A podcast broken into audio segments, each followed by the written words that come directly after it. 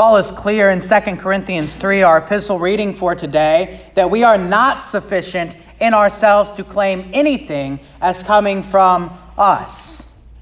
And the reason that is, is because we are, as the other readings talk about, and as Paul talks about in a somewhat more ambiguous way, we are blind.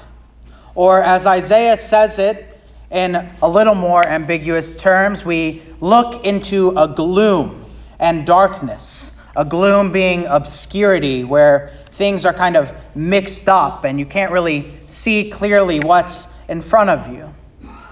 And Paul talks about it this way by talking about two kinds of glory that you could look at. The first glory is the glory of the old covenant, the glory of Moses, the glory of the law, the glory that shone from Moses' face himself when he talked to God on the mountain, received the stone tablets, and came down from the mountain, and his face shone with the glory of God, and the Israelites could not look at it. They were too blind, too much in their own gloom, too much in their own darkness of sin, that they simply could not behold it. This is an effect of sin, that you cannot fully behold the glory of God. This is why God establishes the temple, establishes the tabernacle, establishes the whole sacrificial system in the Old Testament, is because an unholy people could not dwell with a holy God. They could not stand next to his glory. You can remember the other story about God's glory in Moses in the Old Testament, that even Moses himself could not look directly at God's glory. God had to turn his back and pass behind the mountain. Moses could only barely see that glory. But he could not behold all of it because even Moses was infected with this kind of spiritual blindness. Spiritual blindness affects all of us. It affected the man in Mark 7 who was also physically blind, or physically mute and physically deaf, not physically blind. But spiritual blindness, and you can also think of these other senses too spiritual deafness, spiritual muteness, it affects all of us. These spiritual realities are real. It is easy to look at that man in Mark 7 and to think, well, he's physically deaf, he's physically mute, but how does that really relate to us? How does that really relate to us who are not physically these things? Well, our spiritual realities, our spiritual deafness, our spiritual blindness, and our spiritual muteness, they are real too, just as real as the physical deafness and the physical muteness. You can think about some of the ways in which they are tangibly real. Think about blindness, for instance. We are blind to things that are real because of our sin. We are blind to being able to see things that we know by faith. We are blind to be able to see the angels that are in this room with us right now, guarding over us. We are blind to be able to see the demons, devils, who have their darts of temptation pointed at us every day. But they are there. We are blind to be able to see how often God protects us, how often He sends us His mercy, how often He shows His love for us in a multitude of ways, but we are blind to it. We are also spiritually deaf. We struggle to hear God's clear voice whenever we pray to Him and ask Him for answers. We struggle to hear the words of forgiveness that He speaks to us when we repent sometimes and conversely, we can also struggle to hear the good guidance in God's law when He teaches us from His Word. We struggle to hear things that are oh so very real, but yet we are spiritually, at least somewhat spiritually deaf and spiritually mute too. We know the things we should confess before our neighbor. We know who we should invite to church, and yet we struggle to do so. Spiritual blindness, spiritual muteness, spiritual deafness, it affects us all, and it is very real. And that is why every time the Bible speaks of deafness, blindness, and muteness, it is real for us and applicable to us. And that brings us to the text that I actually want to preach on today Isaiah 29. Isaiah 29 gives a prophecy of hope. A prophecy of hope. But to give a little context, to rewind a little bit, at the beginning of Isaiah 29, not what we read today, but you can go back and read it later. At the beginning of Isaiah 29, Isaiah gives a woe to the people. The whole section in Isaiah is a woe to the people of Jerusalem, a woe to God's people. A woe because they are a rebellious people. A woe because they are a people infected like we are by spiritual blindness, deafness, and muteness. They are a people who struggle to hear the words of the prophets and respond appropriately to them. They are a people who are in gloom and darkness because they are surrounded by these pagan nations who they have become so intertwined with that they have a whole cacophony of gods Maybe Yahweh's one of them, maybe he's not. They can't really keep it all straight because it's obscure, it's gloomy, and it's dark, and they can't see the direction in which they should go. They are spiritually mute, they cannot confess the truth before the pagan nations, before the prophets, in the temple. They cannot confess the truth that they know they should confess. And for this kind of people, for the kind of guy in Mark 7 who struggles with these things in a more clear way, but also for you who have these realities of deafness, blindness, and muteness, Isaiah gives this prophecy of hope. And the prophecy boils down to this The Lord renews his people. He renews his people specifically by restoring these senses. He restores the ears, he restores and renews the eyes, and he restores and renews the mouth. He gives us ears to hear, eyes to see, and tongues to proclaim. You can think about how Jesus says over and over in the Gospels, He who has ears, let him hear. Jesus wants to give you ears. He wants to heal you like he did the man in Mark 7. He wants to cause you to speak plainly. And I want to tell you today that at this renewing and this restoring and this wonderful, amazing prophecy of hope that Isaiah gives in chapter 29, it happens, I think, in three ways, or at three different times in three different contexts, you could say. The first one is that it happens when Jesus comes. As you can look at Mark 7 and see, as Isaiah prophesies, the deaf see, the eyes of the blind are open, and the mute can talk. When Jesus is going around to all these regions, he's going in and out of Gentile regions, in and out of Jewish regions. He's going from Tyre to Sidon to the Sea of Galilee to the Decapolis. He's going all these places. He is fulfilling this prophecy. He can't help as he goes this to these places to restore creation, to make right what has been made wrong, as we said, by sin. So that when someone who has a speech impediment, when someone who is blind, when someone who has leprosy comes up to him, he has to heal them.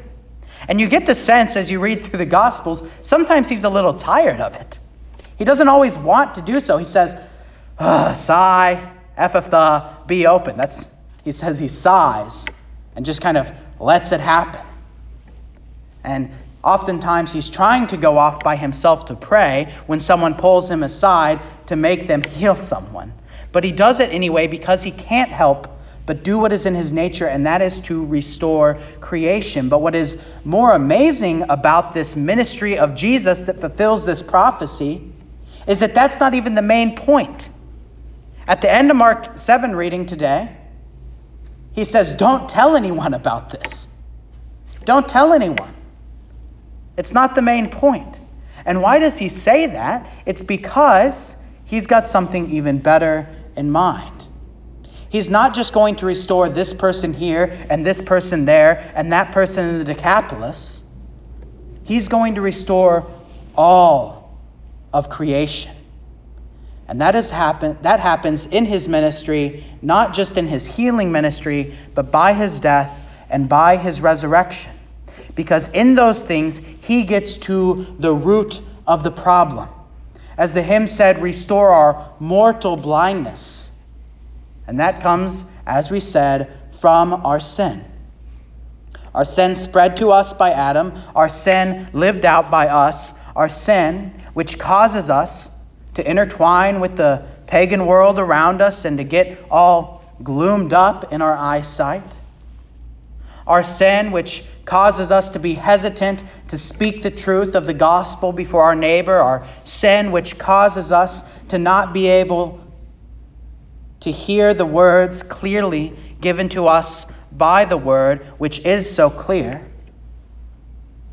He dies for that sin. He dies for each and every one of your sins that have ever caused you any sensory problems in this way. He takes care of the root of the problem. And that brings us to the next way this prophecy is fulfilled, and that is for you specifically when you grasp these things that Jesus has done for you by faith. You may not remember when you came to faith. Maybe you were a baby. In fact, this would be the best thing for you.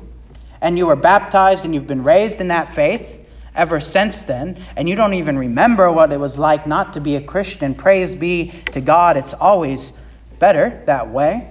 But maybe you came to faith later in life. Maybe you fell away from the faith for a little and came back later. I don't know each and every one of your stories. But I do know this that outside of faith, prior to faith, that is where the real deafness and the real blindness and the real muteness exist. Prior to faith, it is not possible for you to hear the correction of the Lord's word, the rebuke of the Lord's word, the comfort of the Lord's word, the guidance of the Lord's word.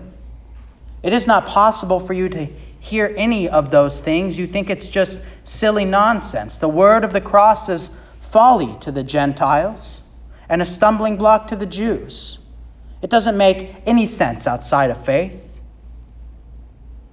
But then in faith, those words on the page, those words spoken from a pulpit, those words spoken by a brother in the faith, they are alive words. They are powerful words. They are words that can do things like rebuke, correct, comfort, and guide. They are amazing words. Prior to faith, outside of faith, you look at these things in this building, you look up there and you just see bread and wine on a table. You look over there and you just see water in a bowl. What does it mean to you? It doesn't mean anything. But then in faith, you see your eyes are open to see amazing things. The body and blood of your Lord poured out for the forgiveness of your sins, saving water, drowning an old man in you daily, rising again in repentance and faith to live a new life in Christ. You see amazing things you could never see before. Prior to faith, outside of faith, you are completely mute to speak the truth. You might have some worldly truth here or there, but not the truth that matters not the truth.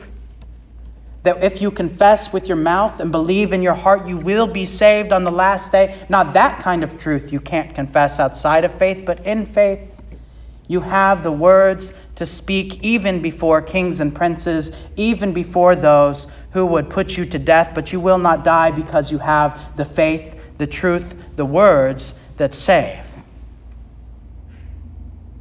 When you combine these two things together, the fulfillment of Isaiah's prophecy in Jesus, the fulfillment of Isaiah's prophecy in your faith in Jesus, as those things come to fruition, when those things come to fruition, Isaiah's prophecy is fulfilled in the most full and the most complete and the most perfect way on the last day. Isaiah says, in that day, verse 18, in that day, the deaf shall hear the words of a book. Out of their gloom and darkness, the eyes of the blind shall see. In that day. The day of the Lord is coming. The day of the Lord when Jesus is drawing near to gather up his faithful, to complete finally and fully his mission to seek and to save the lost. The day when Jesus will come again and he will raise your body from the dead and he will reunite your body with your soul if it's in the grave. Or if it's not, he will gather you up to himself right then and there. I hope it happens soon. That day, in that day, this prophecy will be fulfilled.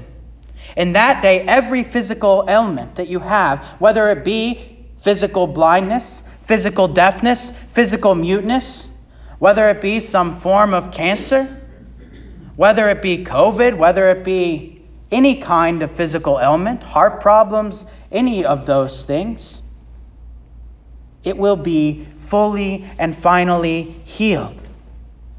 Your body will be restored, made glorious. Glorious like the angels. You won't be an angel, you'll be a human, but Paul says your body will be as glorious as the angels.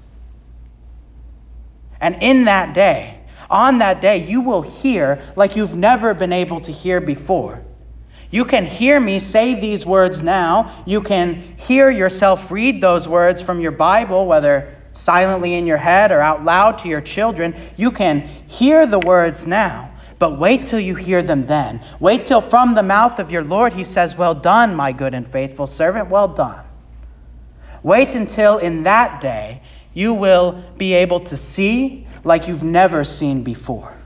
In that day, you will see the angels that have been guarding and protecting you this entire time on earth. In that day, you will see Satan and his demons fall like fire, cast down into the pits of hell to rot there forever, never to tempt you again or shoot their darts at you.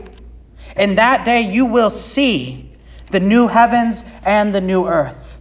A restored creation better than that of Eden, a restored creation for you to live in forever. Uh, at the heavenly city, you will see the streets lined with gold, and you will see your king sitting on the throne, and you will see all the vain rulers of this old creation bowing down before him because he is the one who reigns forever and ever. You will see like you've never seen before in that day. And on that day, your mouth will be opened, and you will sing the song that we try and sing here in a modest way every church service. This is the feast of victory for our Lord, and it sounds really nice when we do it here. But wait until that day.